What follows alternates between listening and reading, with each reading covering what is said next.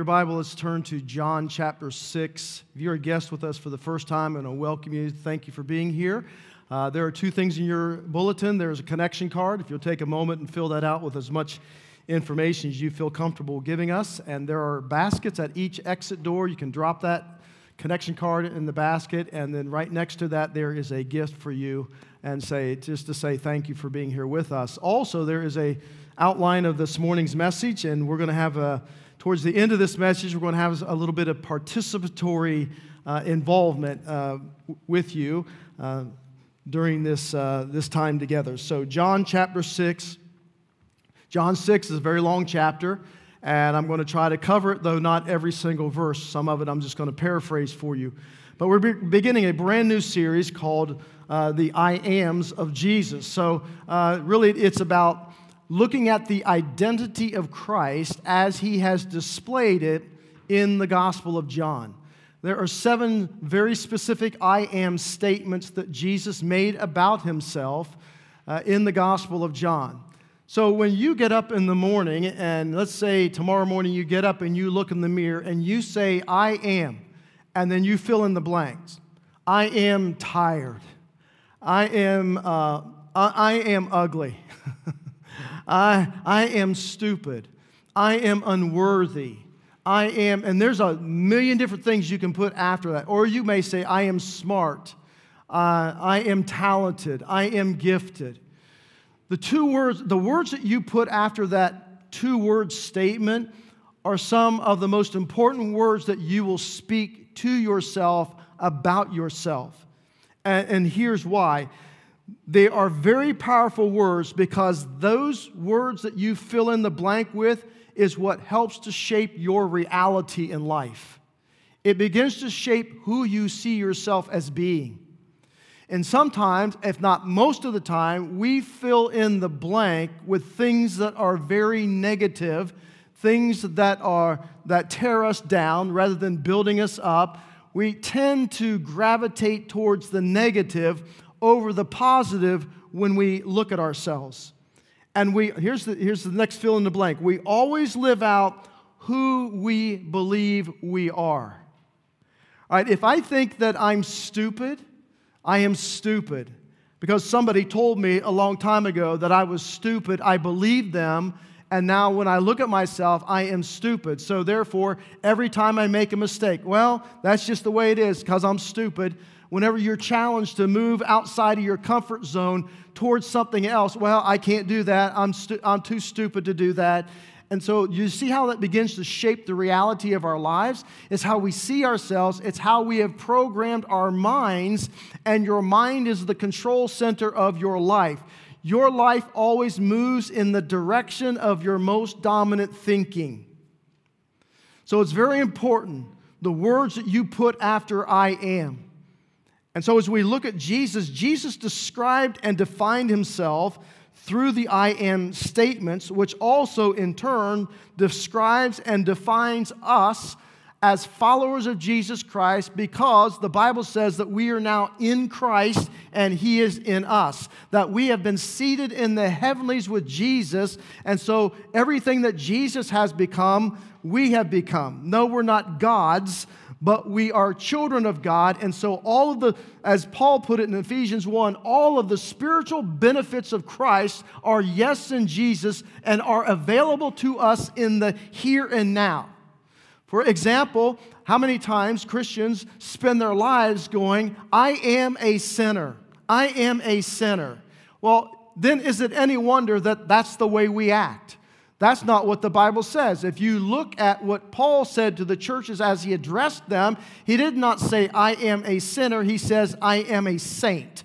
A saint is someone who has been set apart by God, made holy in Christ because you've been enveloped in the righteousness of Jesus, and therefore I see myself from a whole different perspective. I see myself from a whole different viewpoint, and therefore I live an entirely different life. Does that mean that I never commit sin? No, but that is not the description that God has given to us as followers in Christ. We are the saints of God made holy in Christ, set apart for God's purpose and for God's use. It's a whole different mindset. And so your current behaviors are a reflection of your current identity, how you see yourself. Most of the behaviors that you don't like about yourself, I'll guarantee you, you can probably trace it back to how you're thinking after that I am statement that's leading to that behavior in your life. So, if you want to change your behavior, you have to change how you see yourself. You have to change the mental processes that are putting you on the pathway that is leading to that particular behavior. This is where the I ams of Jesus comes in because his I ams became our I ams and they translate to us because um, we, we are in Christ, right? Let me give you an example. Uh, say, for example, uh, in Luke chapter 15, Jesus gave a parable about a father and two sons. And the reason he gave this parable is because Jesus was being criticized by the spiritual elite for hanging around sinners, right? And so Jesus gives three parables, and one of which is the parable of the prodigal son, which is commonly referred to. And so in this parable, two sons, um, that represent us, and then the father who represents God. Uh, the youngest son says to his father, Listen, I want my inheritance. I demand it now. I know I'm supposed to wait till you die, but I want it now, and I mean I want it now. And so the father gave him his portion of the inheritance. Now, as the younger son, he only received a third of the inheritance, inheritance because the older son always got two thirds. So, what did his son do with his inheritance? He went out and, and he blew it. The Bible says he went out and, and, spent it on prostitutes and partying and, and anything that he could get himself into. And when he ran out of money, guess what else he ran out of? He ran out of friends. Isn't that amazing? Now all of a sudden he's all by himself. He has no money, he has nowhere to go. He's departed from his father. He said, in essence, to his dad when he left the house, I wish you were dead, uh, but because you're not, just give me my inheritance. So he blew all of his money, and so then he finds a farmer, a pig farmer, and he starts slopping the pigs. And the Bible says that he even longed to eat the pods of the pigs. Now, you got to be pretty hungry. I, okay, in my first church, I had a pig farmer in my church. I helped him slaught those hogs from time to time. If you, you got to be really hungry if you want the pods of pigs. That's all I can say. It is not like, ooh, yeah, it's, ba- it's just nasty. So, so then he comes to his senses and he says, you know what? I'm going to go back to my father's house. And, I, and I'm just going to confess what I've done and, and, ask for his forgiveness. And the Bible says, when he was a long way off, the father went running after him, hugged him, kissed him, representing God, lavished his, his love on his son, put a robe on him, a, a signet ring on his finger, sandals on his feet, killed the fatted calf, and was throwing this huge party. And then the older son heard the party going on, came back to the house and said, What's going on? to one of the servants. And he says, Well, they're throwing a party. Your, your, your brother has come back. He was dead. Now he's alive. And, and uh, yeah, they're throwing a big party for him. And he was infuriated. And when the father came out and invited him in, he says, No way. You've never killed a fatted calf for me. You've never done anything like that for me. Now, here's what the older brother failed to realize. And what the father, in essence, said to him You are my oldest son. Everything I have is yours. It's all yours. You've always had it. And that's what we miss in Christ. Jesus would say to us, Everything I have is yours. My identity has become your identity. My resources have become your resources.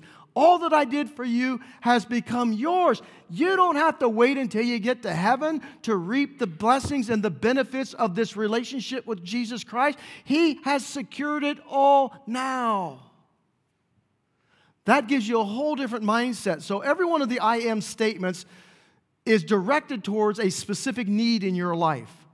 For example, the need of hunger, right? Are you hungry? I'm the bread of life, which we're going to look at today. Uh, what does it mean to be hungry? It means to be unsatisfied. Like uh, uh, I need something to satisfy my hunger, to satisfy my taste.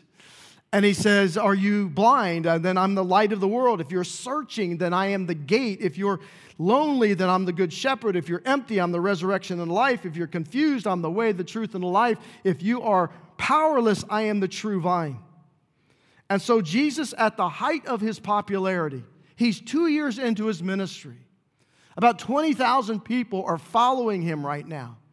And so, when you come to John chapter 6 and the opening of this, Jesus has a, a, a dilemma.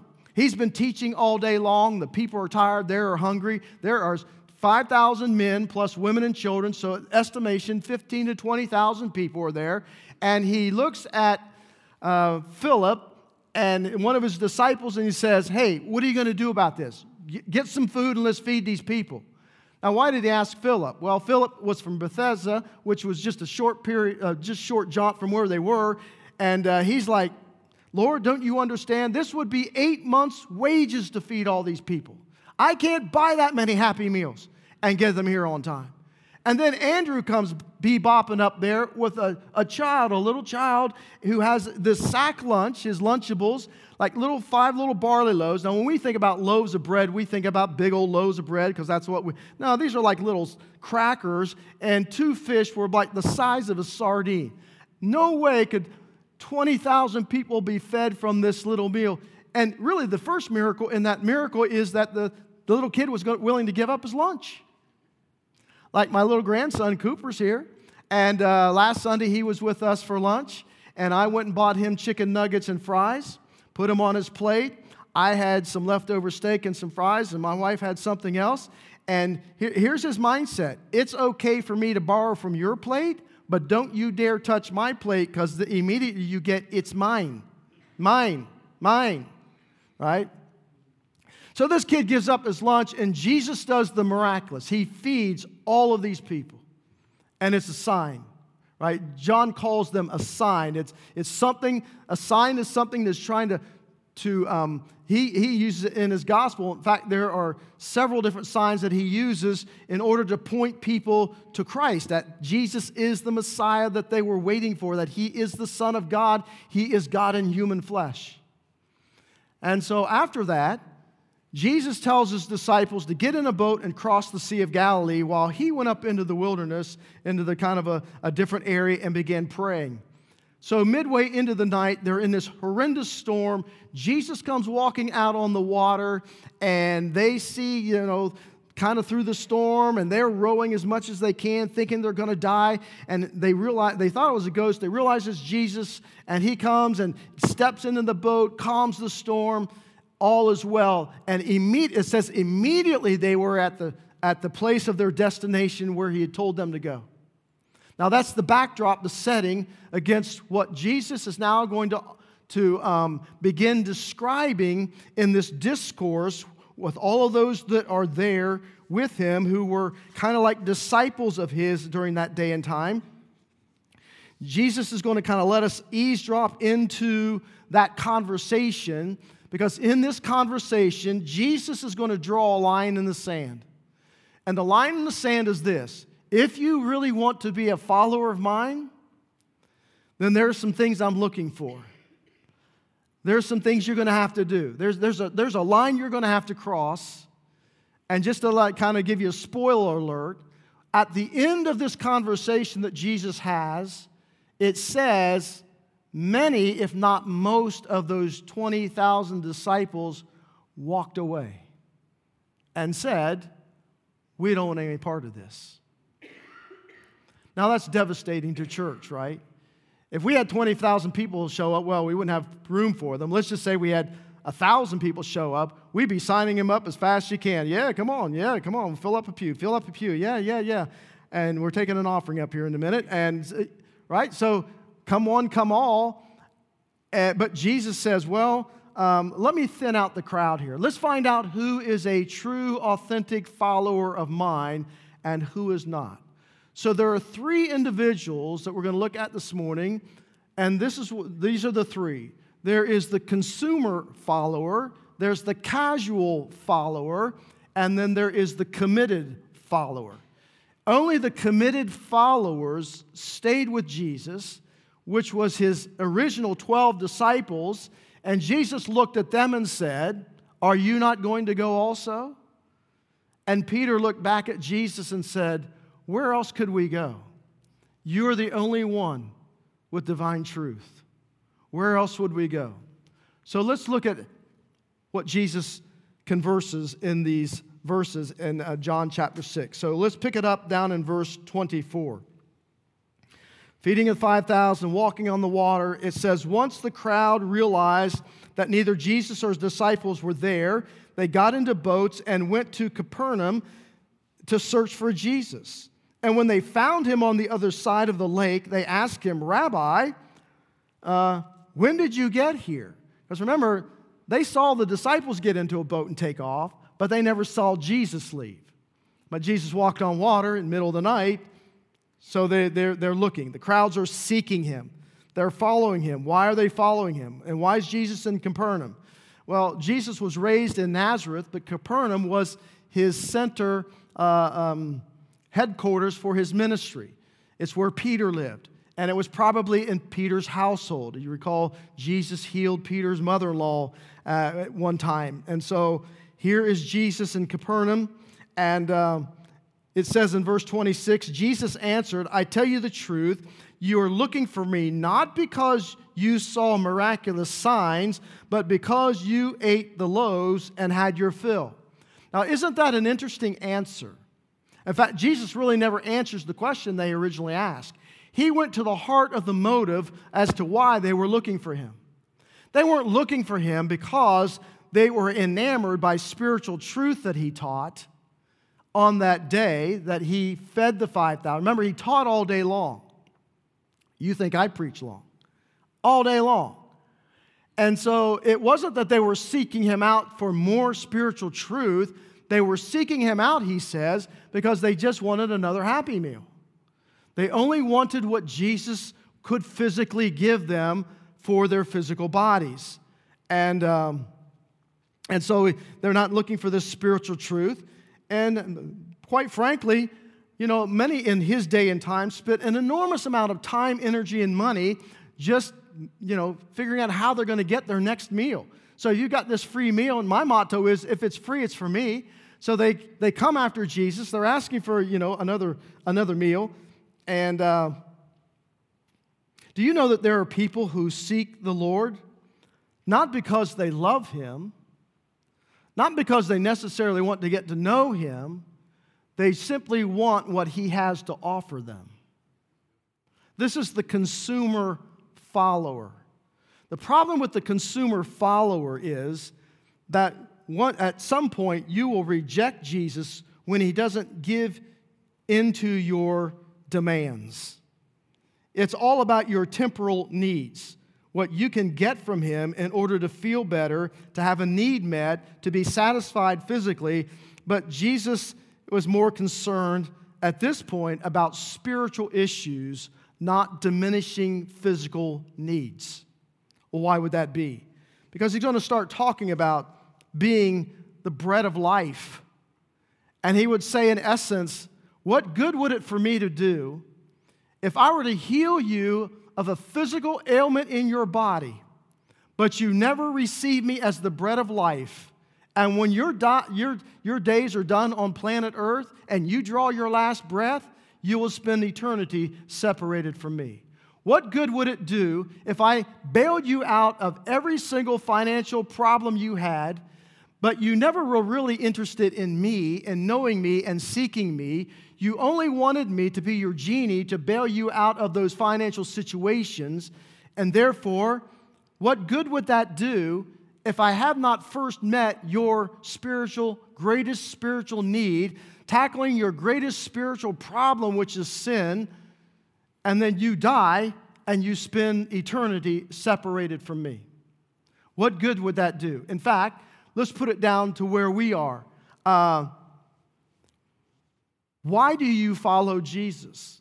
Why do you actually go to church? Why do you pick up your Bible? Why do you pray? If Jesus were to say to you tomorrow, I just want you to know from this day forward, I've secured your eternal home because you have a relationship with me, but I want you to know from this day forward, I'm not doing another thing for you here on planet Earth. I'm not going to bail you out of your financial problems. I'm not going to heal you of any physical ailments. I'm not going to do anything else for you. I've done all that I can do, all that I'm going to do. You have eternal life, and when you step into heaven, everything will be new, everything will be different, everything will be transformed. Would you still follow him? Think about that. There are many people who run from conference to conference, church to church, one thing after another, because they're seeking an experience. They're just seeking what God can do for them. They're just seeking, God, you know, I've got to have this and I've got to do this. And, and so they spend their lives wrapped up in legalism that says, if I do A, B, and C, then God is, is required to do X, Y, and Z for me. Like if I just behave right and if I do the right things and you know and then God is really, you know, he is he, he has to do this for me. I've been a good person, I've been a good Jesus follower. And we just chase after him because of what we want. And so Jesus is going to confront this whole issue. Look in verse 27, he says, Do not work for the food that spoils, but work but for the food that endures to eternal life, which the Son of God, the Son of Man will give you on him, God the Father has placed his seal of approval. In other words, if you're going to work for something, don't just work for a paycheck. Don't just work for a bigger house. Don't just work for more things. He says, those will not stand the test of eternity. These things will perish, right? He says, You want to work for the things that will last forever. Spend your life on the things that have eternal value.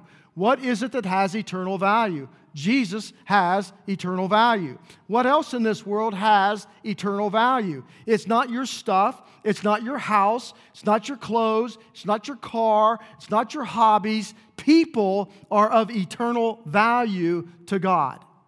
And Jesus is saying, in essence, I've come into the world because I want you to work for one thing what is of eternal value. Develop your spirit, understand me understand my words, spend time with me. All of that will have bearing on your life and the life to come. And yes, reach out to people, invite them to church, share with them, love them, and, and, and do good for them. I guess if you boil it all down, it's like this. Do we just seek the Lord to get our needs met, or we just, do we seek the Lord just for the sake of seeking Him? That's the question on the table. Jesus is saying, Are you, actually, are you coming here to actually seek me, or you just want what I can give you? Now, if you flip that around, here's what Jesus would say to all of us If you just seek me, by seeking me, I will meet your needs. I will satisfy the hunger in your soul. You will not have to spend your life chasing after things that cannot bring you temporary, let alone eternal satisfaction. I never designed things for that purpose. God gave us a lot of things that we can enjoy in life. God wants to meet our needs. God wants to bless us. He want, but He wants us to seek Him for the sake of seeking Him. And when you seek Him for the sake of seeking Him, then God meets your needs and adds these things unto, unto you as a child of His. So, in this hard teaching, because a lot of these, these people are going to walk away. When Jesus starts unfolding this, they're going to all walk away. And why do they walk away? It's not the hardness of their teaching so much as the hardness of their hearts. They just wanted one thing from God Give me, give me, give me, give me, help me, help me, help me, help me, protect me, protect me, protect, protect, protect me. And when that's all said and done, I'll just move on to the next thing. I'll just move on. See, there are some people who are consumers in churches. They come to the church. What do you got for my kids? Great. And then they, you know, as long as you're meeting their needs, they're fine and well. But the minute that stops, they just move on to another church and they'll move on to another church and they'll move on to another church because they have this consumer mentality rather than seeking the Lord Himself. And so this is why the gospel is so important to us is because if we don't bring the gospel into everything that we do as we reach out to our community and those around us, then we're, we're no different than any other civic organization. We want to help people. We want to meet their needs. We want to feed them and, and clothe them and, and help them with shelter.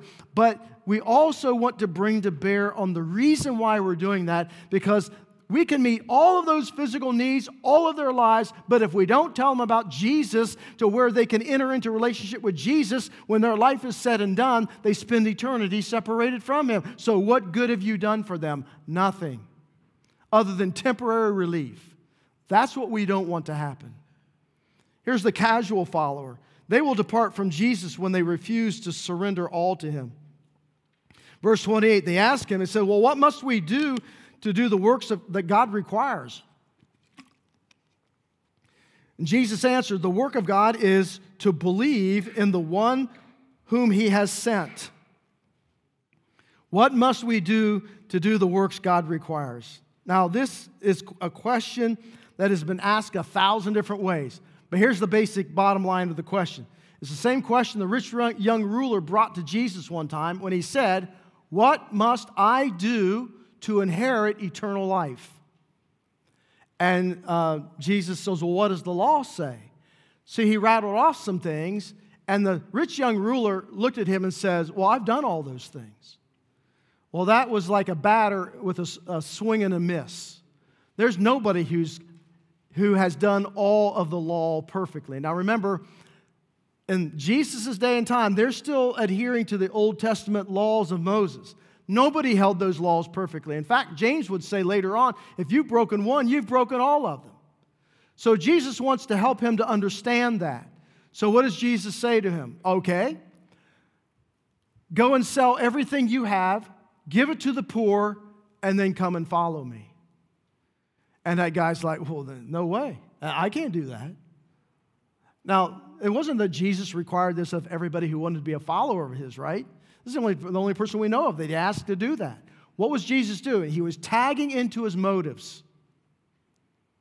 Remember, what must I do? What work must I do in order to inherit eternal life? This is the mindset of humanity. What must I do to work my way into God's good graces? How can I know that my good works will outweigh my bad works at the end of my life and I'm going to be in? I've got my ticket for heaven. You, uh, if you talk to the average person, this is exactly what they'll say, and they'll say it in a thousand different ways. Well, you know, I'm a good person. I'm a good citizen. I love my wife. I treat my kids well. I pay my taxes. I, I don't cheat at, at, at work, and I do the best I can, and I just hope someday, you know, when it's all said and done, I'm going to make it, right? This is what most people do. And so, the, my question for a person is simply this How good then is good enough? How good do you have to be to enter into heaven? Well, I don't know, but I think I'm, I think I'm there. I, I, think I'm, I think I've made it. Well, here's what the Bible says that you have to be perfect. Well, nobody's perfect. I know that. That's your dilemma. In fact, if, if this is the system that God has set up, that your good works outweigh your bad, don't you think He would have instructed us on how that system works? Like, you know, if I do bad things, like how many points is that against me? And if I do good things, how many points do I get for that? And who's keeping score? And, and how am I going to find out how I'm doing halfway through my life or three quarters of the way through my life? I, I want to know where I'm at on the scale because, you know, I may need to pump up my, uh, my good works over here because I'm, I'm getting out of balance. How's this whole thing work? If that was God's system, don't you think He would have shared that with us? But we as believers, we get caught up in the same thing. We say things like this to us Well, I had a really bad week. Um, man, I did a lot of things I shouldn't have done. I really, you know, I, my anger got the best of me, and I said things I shouldn't have said, and my attitude has stunk. And you know, I really laid I laid into my coworker, and she really didn't deserve it. He didn't really deserve it. And then when you go and try to pray, you're like praying, God, oh please help me, forgive me. I'm so sorry. I, I don't want anything bad to happen to me. And so we think that like God, this relationship that we have with God is dependent upon how I to conduct myself as to whether or not God's going to like, you know, zap me or bless me. You know, if I'm, if, am I going to receive, like, oh, I can't ask that from God in prayer because, man, I've had a bad week and there's no way God's going to give me that. He's no, no way He's going to allow me to experience that because I've had such a rotten week and I've just not been a good follower of Jesus. Same kind of works mentality. And so, what is Jesus calling for? What was He calling for from the rich young ruler? What is he calling for from these would be followers? He is calling for absolute, complete surrender. See, the, the casual follower will, will depart from Jesus because why? They refuse to surrender to him. they might surrender a few things, but they're going to keep a lot of things like off guard. You know, like this is like, okay, Jesus, I'll surrender this, but this, this, and this over here, mm, no way. Right? And um, so Jesus says, what is the work? He says, the work is to believe. What does that word believe mean? The word believe means believe right? But it's not just like a mental belief, like, oh, I believe Jesus existed, I believe Jesus died for thy sins, and I, I, believe, even the demons believe that, all right? They acknowledged him as the Holy One of God, and they acknowledged his deity. They believed all those things, but they ain't making it, all right? So belief means that you are believing to the point that you are willing to surrender all to Jesus.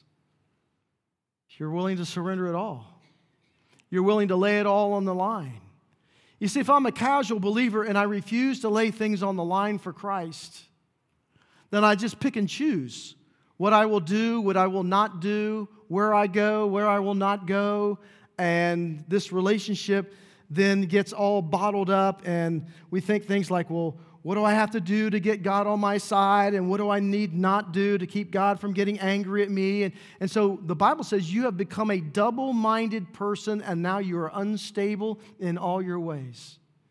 You're not enjoying the relationship Jesus came to establish with you. You're all over the map.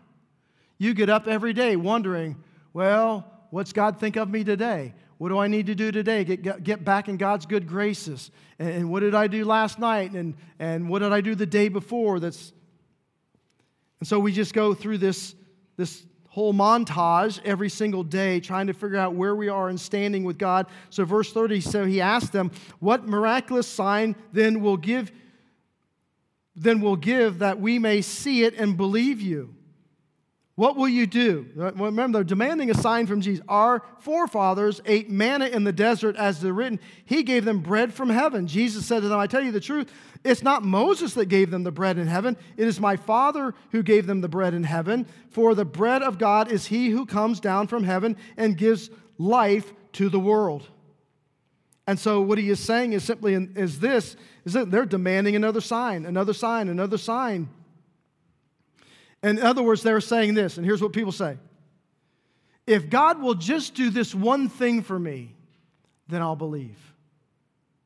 Do you know how many hospital rooms I've been in where loved ones are stand, standing beside the bed of somebody who's a relative, a father, a mother, a relative, a grandmother, a grandfather, and make the statement if God will heal them and raise them up off that bed, God, I will do da, da, da, da, da. I've heard it hundreds of times. And almost without exception, if God answers that prayer, nothing changes in their life.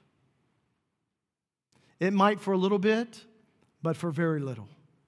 Because they've never really surrendered anything, right? All they wanted was what God would, could give them. And they're demanding that sign oh, Lord, if you just do this, I will believe. If you just do this, I will surrender. If you just do this, I will lay down my all for you. And it really doesn't happen. And so Jesus, you know, so here they come back to Jesus and they say, hey, uh, you know, that, that feeding the, you know, 20,000 was pretty good trick. But Moses, and of course they revered Moses, right? Moses, he fed us manna from heaven six days a week for 40 years. Now, if you could do that, we might believe. And so Jesus very quickly um, corrects them. He says, first of all, Moses didn't give you anything. Moses didn't get up every night making manna. You know, we're talking about two million people. Every night, God dropped manna to feed two million people six days a week for 40 years. Moses wasn't baking the manna, right? Manna was like this small, round, sweet, almost like a tortilla kind of thing that he brought down every day. You could collect the food you needed, except for the on you had collect double on Friday for the Sabbath on Saturday. Forty years, he says Moses didn't do that. No, th- this was God who was who was dropping manna from heaven, and. Uh, honestly, Moses was asleep while manna was coming out of heaven. And so, just as God dropped manna out of heaven for your physical, for the physical lives of the Israelites, God has now dropped out of heaven manna before you, me, to bring you eternal life. And the Greek word here for eternal life is the word zoe, which speaks of what? Spiritual life, spiritual rebirth, spiritual relationship. Because we are born into the world spiritually dead, and until we become spiritually alive, we have no life in Christ. We have no real relationship with God. And so Jesus has come into the world to be Savior, Messiah, in order to bring us spiritual life. And so it was the manna was a bridge to Jesus. It was small. It spoke of Jesus' humility. It was round. It spoke of his infinity. He, it was white. It spoke of his purity. It was sweet. It spoke of the blessing that Christ came to bring into the world. It came at night. Jesus was unexpected. It was misunderstood. And so Jesus is being questioned. And Jesus is saying, Listen, God sent this down. Now, watch this, verse 35. And Jesus declared, I am the bread of life. He who comes to me will never go hungry. He who believes in me will never be thirsty. But as I told you, you have seen me and still do not believe. What are they wanting? They want another sign. They want another thing God would do for them. They don't really care or interested in the spiritual side of things. They're only interested in the physical side of things. How many people in this world live every day of their lives only trying to satisfy the physical side of their lives? Give me another car, give me another house, give me another meal, give me a cell phone, give me more social media, give me this, give me that, and it never, never satisfies. It's always something else, always something more. And he says, All the Father gives me in verse 37 will come to me, and whoever comes to me, I will never drive away. For I have come down from heaven, he's going to say this over and over, not to do my will, but, but to do the will of him who sent me. Verse 40 For my Father's will is that everyone who looks to the Son and believes in him shall have eternal life, and I will raise him up on the last day. Whom the Father chose. If God chose you, now you're able to respond to him. It's called the doctrine of predestination, election. I know that wigs a lot of people out. It's not that God, you know, when you're coming off the assembly line, God says you're going to heaven, you're going to hell. That, that's not what it means. It means that everybody, God knows, already knows, everyone who's going to turn their lives towards him. He chose you. The Bible says, Jesus said at one time, unless the Spirit draws you to the Father, you would never come. So when God chooses you, you become a part of the everyone. Anyone who calls upon the name of the Lord will be saved. And the only reason you have the ability to choose is because the Father chose you. This is a beautiful thing. We are chosen in Christ before the foundation of the world. Therefore, as God has chosen you, He says, listen, God's not going to let anybody who He's chosen to depart from me, right? True followers will follow me commit to me indefinitely to the end.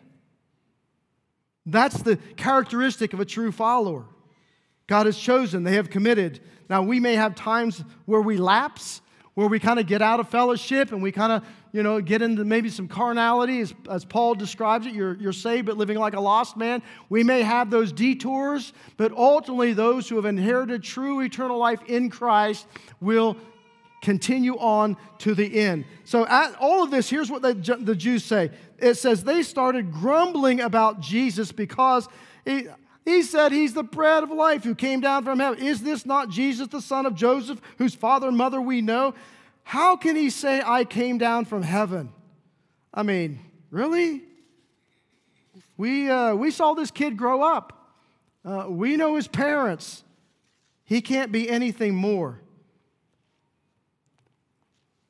Than a mere human being, the son of Joseph and Mary. And Jesus is challenging that. Now, I've got two minutes here, so if you continue to read this chapter, this dialogue is going to go back and forth and back and forth.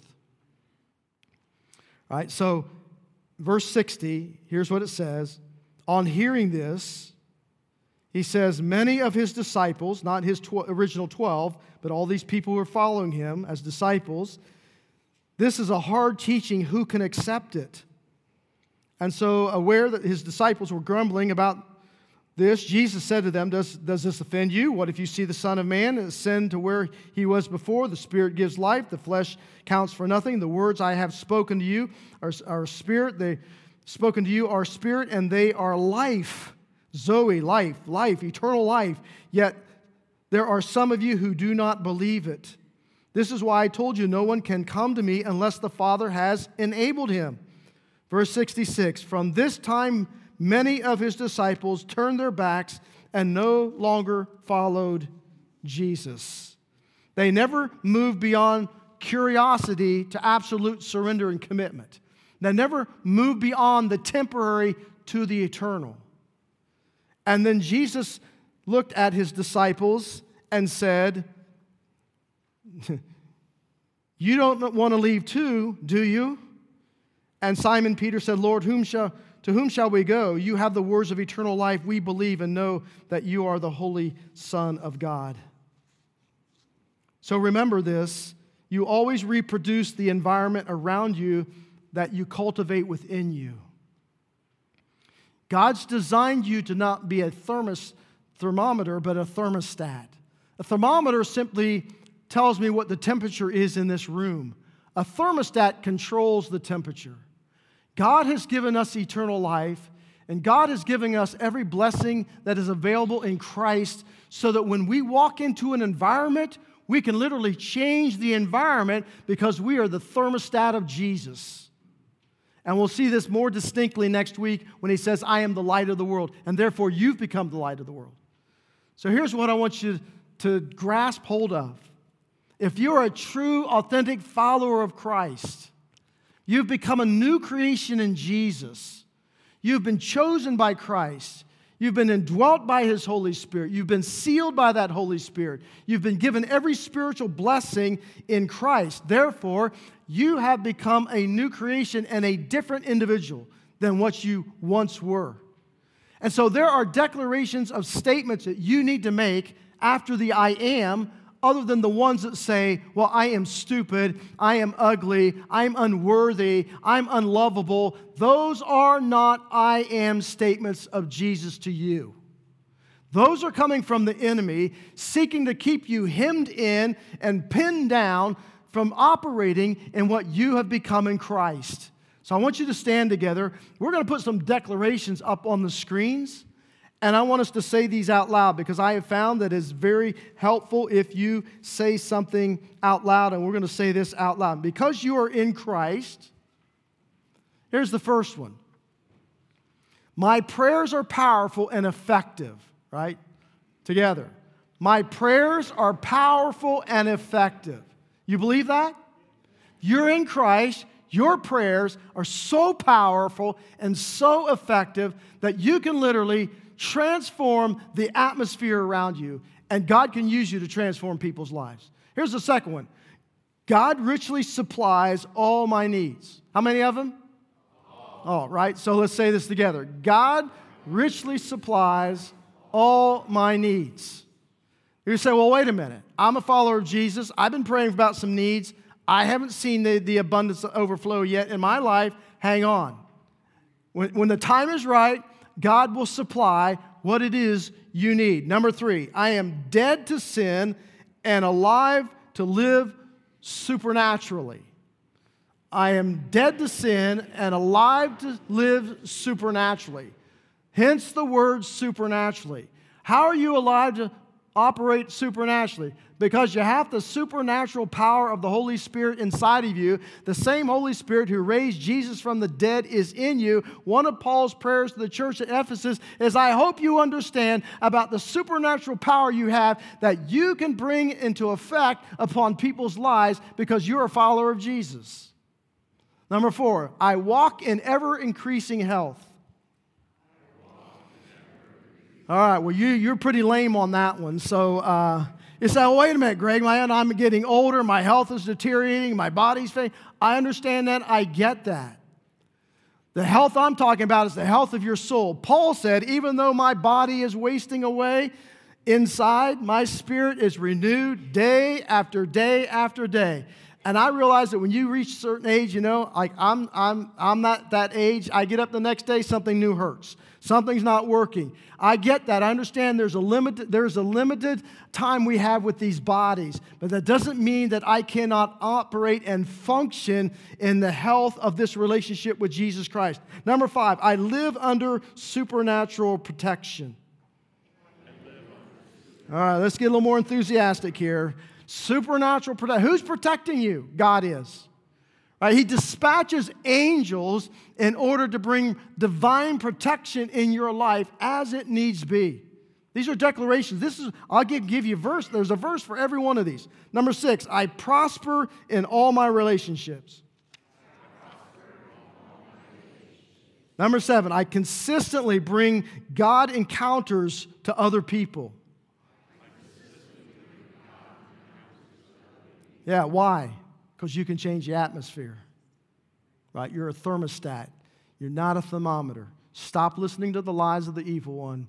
You have the power of God residing in you, the same power that was in Jesus, the same power that was in his disciples, and all the disciples after that. God wants to do some great things. Number eight, I, through Jesus, I am 100% loved and worthy to receive all of God's blessings. You got to say that with enthusiasm, okay? Come on, 100%.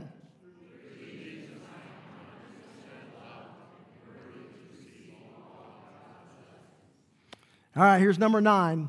We're almost done. God is on my side, therefore I cannot be discouraged or defeated.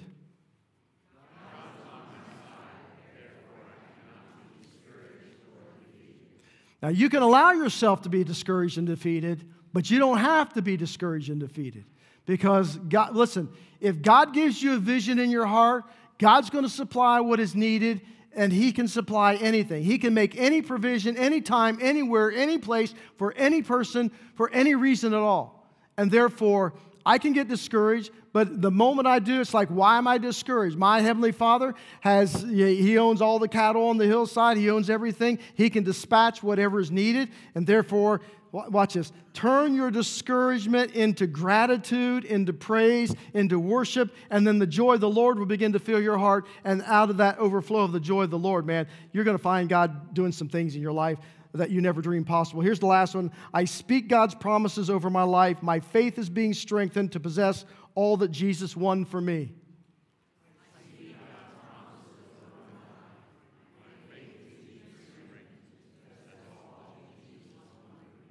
You believe that? Really? From your mouth to God's ear. That was really lame. So let's, let's just offer some praise to the Lord this morning for these declarations because every single one of them are yes in Christ and they are yes in you because of Jesus. The eternal life of God resides in you in the person of the Holy Spirit. So let's thank Him for that this morning. Amen? Come on, I'm trying to ramp you up. All right, we're going to have a closing song. And for you're here this morning, and let's just bow our heads. And, and maybe um, you're here this morning, but you've never really committed your life to the Lord Jesus. I mean, you've toyed around with Him, and uh, maybe you're, you know, like, oh man, I, I just kind of found myself to be the consumer. I'm just trying to get some, something from Him, or I'm just kind of a casual follower. I'm not really ready to lay it all on the line, but today you are.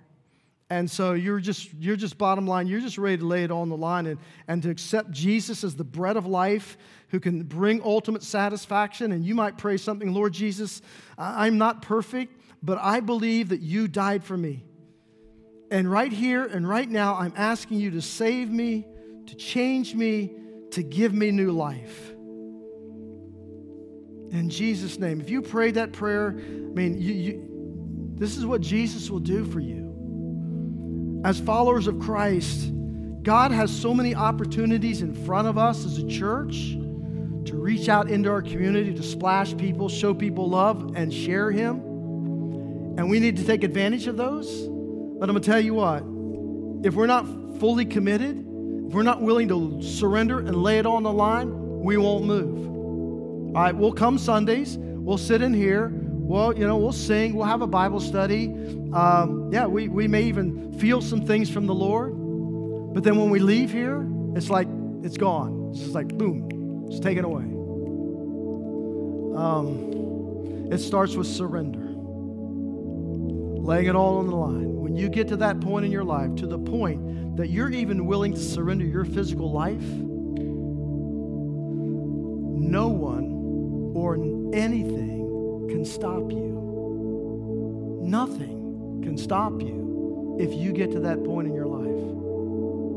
Remember when I asked us to pray the dangerous prayer God, what are my fears? See, your fears are what some of you keep from sharing Jesus. Like, I'm afraid. I'm afraid what people think. I'm afraid what they'll say. I'm afraid, I'm afraid what they'll ask me. And so we do nothing. Listen, you get to the point where you're not even afraid of somebody taking your life, then nobody can stop you. That's the surrender that God's looking for. So, Father, we thank you. Bless the name of Jesus as we sing praises to your name. Amen.